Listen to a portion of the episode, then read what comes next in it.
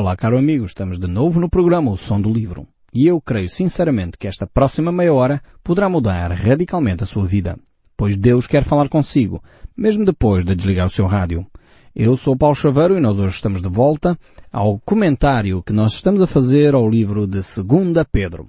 Nós vamos desde já começar a ler uh, este texto bíblico de segunda epístola de Pedro. Estamos no capítulo 3 e nós no último programa paramos no verso 3.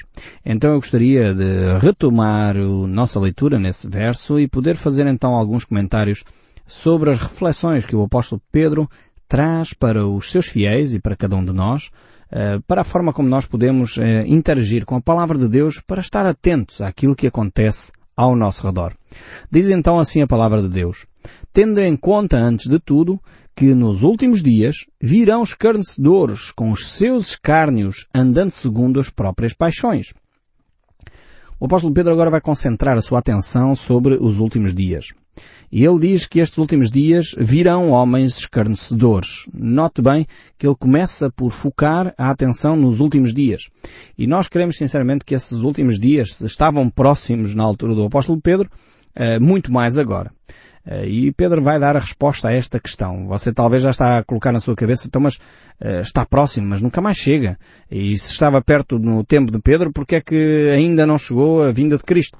O apóstolo Pedro vai dar a resposta e nós atempadamente chegaremos lá também, dando resposta a essa sua pergunta. Mas é importantíssimo nós uh, percebermos que os últimos dias serão caracterizados por uh, homens, e aqui é no sentido geral, homens e mulheres, uh, que são escarnecedores de Deus. Ou seja, hoje vivemos dias em que a literatura, a música, as artes, de alguma maneira tentam diminuir o impacto de Deus, tentam escarnecer efetivamente uh, acerca de Deus e o triste é que muitas vezes nós achamos é engraçado, achamos piada até essas, essas atitudes, esses comentários, essas situações. Depois há aquele escárnio muito mais polido, que no fundo são literatura que surge muitas vezes pondo em dúvida, será que foi mesmo assim? Será que Deus, etc. E infelizmente o que é triste é que estas, uh, estas uh, ramos da, da, arte dos pensadores atuais, uh, infelizmente eles encontram um terreno fértil na atitude daqueles que se chamam religiosos. E é isto que é lamentável. porque os religiosos muitas vezes são estes falsos mestres que têm posturas contrárias à vontade de Deus e dão aso para que os pensadores comecem a questionar. Então, mas afinal Deus é assim? E é neste ambiente que surgem uh, muitos, uh, muitos livros, uh, como diz o povo, de escárnio e maldizer, muitas crónicas que, que são escritas condenando efetivamente eh, religiosos, e isso é naturalíssimo, porque a própria Bíblia condena esses falsos mestres, condena essas posturas, essas atitudes incoerentes entre fazer uma declaração sobre a palavra de Deus e viver de outra forma. Dizer eh, que Deus quer uma vida de santidade na, na, área sexual e depois o líder religioso comete adultério, tem mulheres e não é casado, tem filhos e diz que não, não é pai. Este tipo de situação, como é óbvio, é incoerente. Esses são falsos mestres, têm de ser uh, realmente repreendidos e, e retirados até uh, desses cargos que as pessoas ocupam, porque estão a fazer um trabalho contrário à vontade de Deus. Então não sejamos ingênuos. Uh, olhemos sim ao nosso redor e esse critério vital que é da prática, que é do dia a dia, que é da atitude, tem de estar presente como diz aqui o apóstolo Pedro, uma das formas de nós entendermos quem são estes homens escarnecedores, esta, estas pessoas que vivem desta maneira, é olhando para a forma como eles se conduzem. E aqui diz que andam segundo as suas próprias paixões. Ou seja, são pessoas que normalmente vivem para o conforto, vivem para o bem-estar, vivem para a luxúria, uh, vivem para esses, uh, essas atitudes que são uh, claramente condenadas pela palavra de Deus e nós temos que estar atentos. Não podemos desculpar, ah não, mas a pessoa até fala bem, ah ele até fala da palavra de Deus, mas entretanto depois comete adultério e até justifica dizendo que se calhar recebeu uma revelação de Deus e não nos deixemos enganar, isso são falsos mestres. Talvez a pessoa anda aí desejoso de dinheiro e mais dinheiro e no entanto depois tem uma aparência de religiosidade. Tenhamos atenção àquilo que a palavra de Deus nos diz. Aqueles que servem a Cristo estão lá para servir o próximo e não devem ter essa vida uh, luxuriante, essa vida uh, de amor aos bens materiais. Como diz aqui a palavra de Deus, uh, e o apóstolo Pedro usa esta expressão que é, que é marcante, eles têm uma paixão. Uh, e no fundo, uh, o que é que é a paixão? É aquilo que domina a nossa vida, é aquilo que controla os nossos pensamentos, é aquilo que é a razão das nossas conversas. Então, normalmente detecta-se as paixões das pessoas pelos temas de conversa. O que é que é a conversa daquela pessoa? Há pessoas que a paixão deles é o futebol. Só falam de futebol. É futebol a toda a hora. Há pessoas que a paixão deles é o trabalho, então só falam de trabalho o tempo todo. Há pessoas que, que a paixão deles é a família, então a família é o tema central. E há pessoas que realmente a paixão deles é Deus, então eles falam de Deus o tempo todo. Então qual é a paixão? O que é que ocupa a nossa mente? Paixão é isso. Quando a pessoa, não sei se você já esteve apaixonado, certamente que sim, eh, quando nós estamos apaixonados, também, eh, quando me apaixonei pela minha mulher, eh, aquilo era toda a hora, perdemos o sono, perdemos o apetite. Estas são as características de alguém apaixonado. E o apóstolo Pedro está a dizer que estes falsos mestres também têm uma paixão. E a paixão deles é eles próprios. A paixão deles é a avareza. A paixão deles é a carnalidade. É viver dentro uh, daquilo que é contrário à palavra de Deus. A paixão deles é poder satisfazer os desejos da carne. É, é a prostituição, é o adultério, é a corrupção, é, é o dinheiro, o amor ao dinheiro. Esta é a paixão destes homens, destas mulheres, que são contrários, são falsos mestres, que são contrários à palavra de Deus. São os tais escarnecedores da palavra. Então tínhamos atenção a esse aspecto. Um, e o escárnio, essa atitude de, de, maledicência, é fruto de um coração que vive longe de Deus. Uh, muitas vezes nós uh, chamamos essas pessoas artistas, chamamos essas pessoas escritores, uh, intelectuais, mas na realidade eles têm uma marca. E essa marca é que normalmente essas pessoas uh, que escarnecem da palavra de Deus, escarnecem de Deus, um, ehm, são pessoas que não aceitam a Bíblia como a palavra de Deus. Uh, muitas vezes eles rejeitam completamente, dizendo que a Bíblia é uma, fábula, a Bíblia é um livro, um livro inventado. Uh, no entanto, arrogam-se de pessoas cultas, professor, doutor, não sei das quantas, mas no entanto eles negam aquilo que é mais básico para a estrutura do, do tecido social, que é as verdades da Bíblia é, é fundamental nós analisarmos estes aspectos. É, não devemos ter o receio de nem nos inibirmos ou assustarmos com os doutoramentos, com os cursos superiores deste ou daquele. Eu já tenho tido experiência de vida suficiente para perceber que licenciaturas, doutoramentos não forma caráter em ninguém. Já tenho visto pessoas uh, que são analfabetas com uma estrutura uh, humana uh, extremamente pura, preciosa, e já tenho visto pessoas com doutoramentos disto e daquilo que são pessoas aberrantes, são pessoas que não, não sabem lidar com ninguém, são autênticos animais, porque não se sabem relacionar com ninguém. É, só olham para si próprio, inchados com os seus doutoramentos, mas no entanto têm uma falta de formação uh, social terrível. São pessoas que, no fundo, apesar da formação académica, continuam sem serem efetivamente formados. É por isso que às vezes a gente assiste a aberrações em público. Pessoas que se ofendem, ofendem, mas ofendem refinadamente, claro, porque são o doutor fulano tal. Então têm expressões muito, muito bonitas uh, para ofender os outros. Refinaram, no fundo, foi a sua, a sua má criação. Então a pessoa ser educada tem a ver com a formação interior, dos valores, aquilo que é vital para eu viver e não aquilo que eu recebi numa formação académica. Há pessoas muito académicas que não têm formação, eh, porque na realidade onde deveriam ter sido formados não foram, que é na, na área da educação. Muitas vezes são, são académicos mimados, são académicos que não sabem lidar com os outros. Enquanto há pessoas que não têm cursos superiores nem são formadas em universidade nenhuma, no entanto são pessoas muito bem formadas porque sabem ter respeito para com o próximo, sabem considerar os outros, sabem dar ouvidos àquilo que os outros têm para dizer, mesmo quando têm uma opinião forte sobre o assunto. Então, eh, o apóstolo Pedro chama-nos a atenção para estas situações, para não nos deixarmos, no fundo, iludir, eh, seja com o que for com o polido das palavras, não nos deixarmos iludir com, com a imagem talvez de uma roupa de marca, ou não nos deixarmos iludir com um fato, enfim, a pessoa olha, ah, isto é um religioso. comigo acontece com frequência que não ando vestido como os religiosos habitual, habitualmente, Uh, apesar de um padre amigo me ter dado uma, uma camisa que eu guardo com muita estima, uh, mas não ando vestido habitualmente, ando à civil, podemos dizer assim, uh, e as pessoas quando olham é que pensam, ah não, aquela pessoa se traz uma camisa assim, assim, assim, ah, então é um religioso, temos que respeitar, ah, se traz aquele hábito, então é um religioso. E se a pessoa não traz um hábito específico, então as pessoas já não consideram religioso. Porque o homem olha para o exterior, diz a palavra, mas o Senhor olha para o coração. E eu creio que é mais importante o coração do que a farda exterior eh, que nós podemos envergar, investir, não é?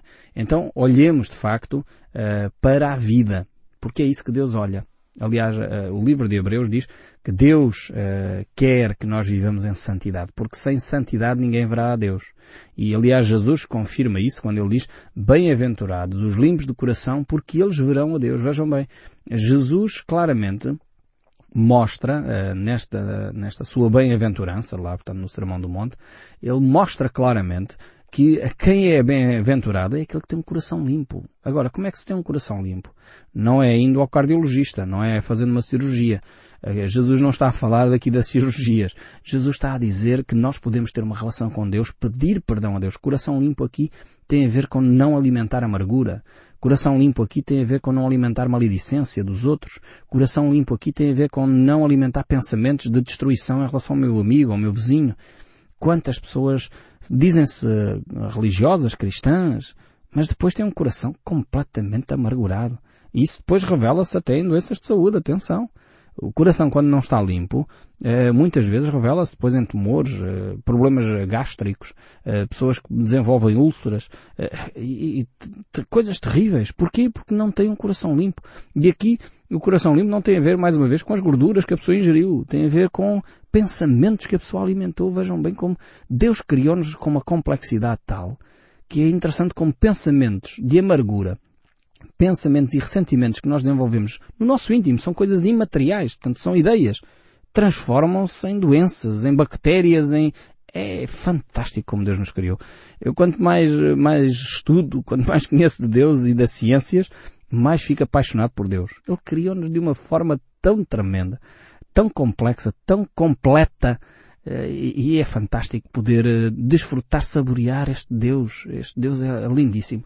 Mas vamos voltar aqui, porque nós temos que continuar o nosso estudo. Vamos voltar aqui à carta de Pedro. O capítulo 3, o verso 4 diz, E dizendo, onde está a promessa da sua vinda? Porque desde que os pais dormiram, todas as coisas permanecem como desde o princípio da criação. Então, eu não disse que você estava a perguntar, ainda há pouco, uh, certamente veio à sua memória, Pedro estava a fazer a afirmação de que Jesus Cristo viria, e nós dizemos bem, nunca mais chega, não é? Jesus nunca mais vem, e os tais escarnecedores vão alimentando essa ideia, uh, de dizer, ok, os últimos tempos, a Bíblia já dizia, e já passaram dois mil anos e nunca mais chegam os últimos tempos, Agora o apóstolo Pedro dá a resposta logo aqui no verso 4 deste capítulo 3 de segunda, da sua segunda epístola. Estas pessoas que nesta altura queriam viver à sua maneira, diziam exatamente a mesma coisa. Ou seja, onde é que está a promessa de Deus? Onde... Jesus disse que voltava, mas ele nunca mais volta. Onde é que se cumpre essa promessa? E mais à frente ele ainda vai explicar o porquê que não se cumpre esta promessa.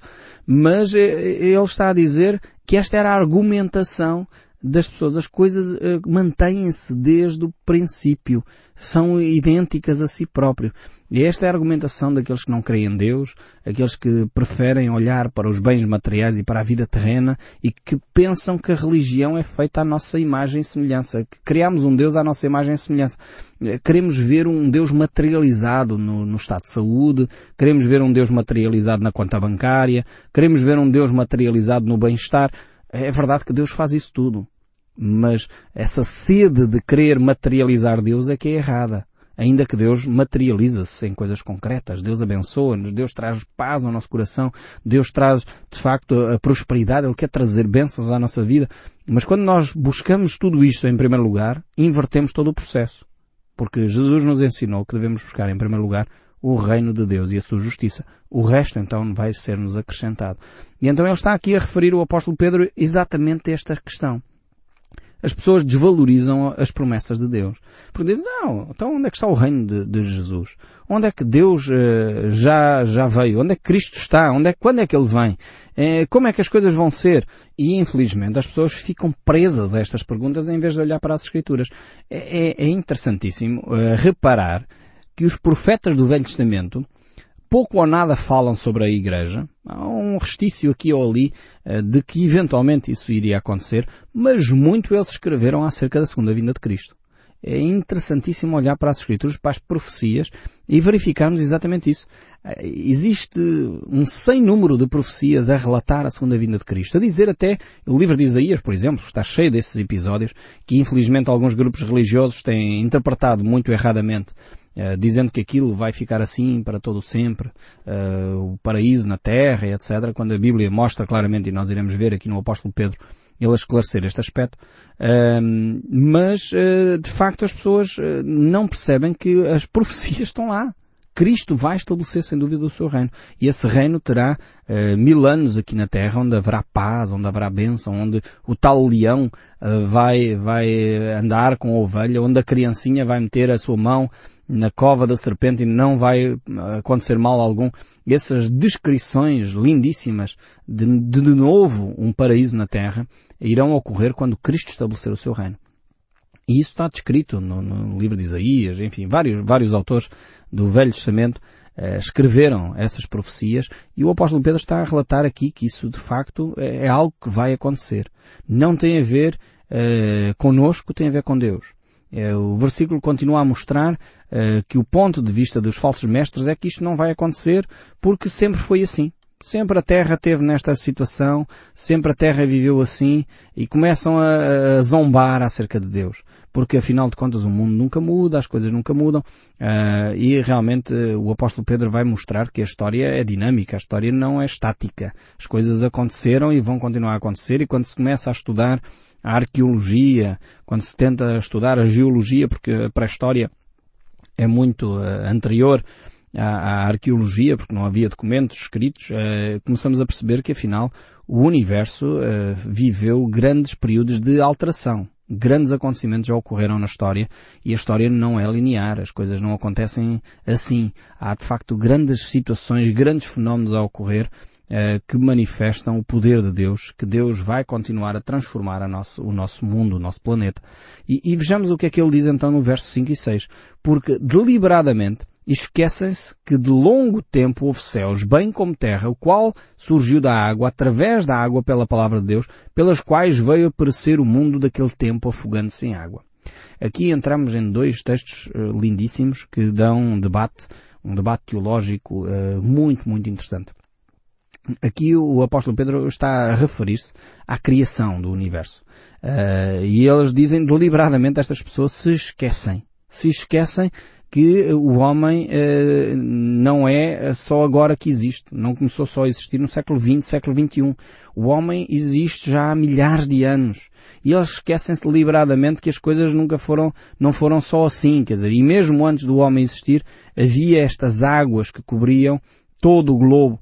E, e é curiosíssimo que, que os textos bíblicos, eh, como eu disse já várias vezes aqui, a Bíblia não pretende ser um livro de ciências. Não, não, não é um livro científico mas a Bíblia relata coisas que os cientistas só começam a descobrir agora, o que é curiosíssimo. Eh, quando a gente começa a analisar a Bíblia, começa a ver que, afinal de contas, aquilo que o homem descobriu nos últimos 100 anos eh, sobre a formação da Terra estava tudo na Bíblia. Era só as pessoas olharem para a Bíblia e verem. Uh, porque a Bíblia tem lá. Apesar da Bíblia não pretender ser um livro de ciências, não está ali a explicar por A mais B como é que uh, a Terra surgiu do meio da água e que o globo todo ele estava coberto de água.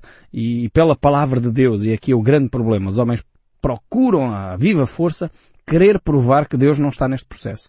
Quando a Bíblia é simples e diz, ok, havia uma, um ser inteligente que por detrás de tudo isto arquitetou o universo como ele é. E essa ideia de que o universo explodiu, o Big Bang, e, e, a partir daí tudo se organizou e os homens andam a gastar milhões, literalmente milhões de dólares e milhões de euros, quer na, na Suíça, quer na, nos Estados Unidos, criando os famosos aceleradores de partículas para poder desenvolver, eh, criar o mesmo ambiente da, da origem do universo porque os homens procuram infelizmente tentar provar uh, que o universo aconteceu sem Deus. Uh, e duvido, sinceramente duvido, uh, que os homens cheguem a reconhecer que Deus existe e que foi um ser inteligente por detrás disto tudo. Eu creio que quando eles descobrirem isso, mesmo assim vão continuar a negar a existência de Deus e a existência de um ser inteligente na criação do universo. Mas o facto é que a Bíblia declara-o já há milhares de anos sem grandes conhecimentos científicos, sem grandes desenvolvimentos tecnológicos na altura, já a Bíblia afirmava aquilo uh, que hoje se confirma uh, acerca da sequência dos acontecimentos, acerca daquilo que realmente deu origem à vida. E aqui uh, manifesta-se sobre esta questão, que os céus existem há milhares de anos. Não interessa aqui se são 6 mil anos, 10 mil anos ou 10 milhões de anos. Infelizmente, os grandes debates, eu deixo isso para quem se interessa por debates de números, uh, não é o meu caso agora aqui, mas o facto é que uh, Deus efetivamente está por detrás disto. Foi Ele quem ordenou, foi Ele quem formou. E aqui, como vemos, a terra separou-se da água. E isto é, um, é algo que a ciência confirma realmente sobre toda a origem. E depois fala aqui que, eventualmente, esse mundo antigo pereceu afogando-se em água. Aqui há duas grandes interpretações. A primeira que remonta, mais óbvia, creio eu, mais lógica até, referendo-se aqui ao mundo do tempo de Noé, que a Bíblia relata e os vários uh, documentos antigos sumérios uh, e documentos da, da, antiga Babilónia, Mesopotâmia, relatam este fenómeno, uma, portanto, no fundo, um dilúvio global onde a humanidade pereceu. É um relato uh, histórico confirmado por uma série de civilizações uh, e isso mais uma vez assevera a veracidade dos textos bíblicos e podemos ver então uh, essa possibilidade. Uma outra possibilidade de interpretação é que dá respaldo a uma ideia relativamente recente que vai desenvolvendo e analisa o verso 1 de, do livro do Gênesis, capítulo 1, Uh, como dizendo que Deus não criou o céu para ser um caos, porque diz lá que no princípio criou Deus os céus e a terra, e a terra era sem forma e vazia. Uh, e então há, há, pensadores que hoje pensam que não poderia Deus ter criado uh, o universo para ser um caos. E por isso mesmo ele criou com um objetivo. E aqui entra uma, uma tese interessante que provavelmente nós no próximo programa iremos desenvolver com mais uh, algum tempo. E eu espero sinceramente que o som deste livro continue a falar consigo mesmo depois de desligar o seu rádio. Que Deus o abençoe ricamente e até ao próximo programa.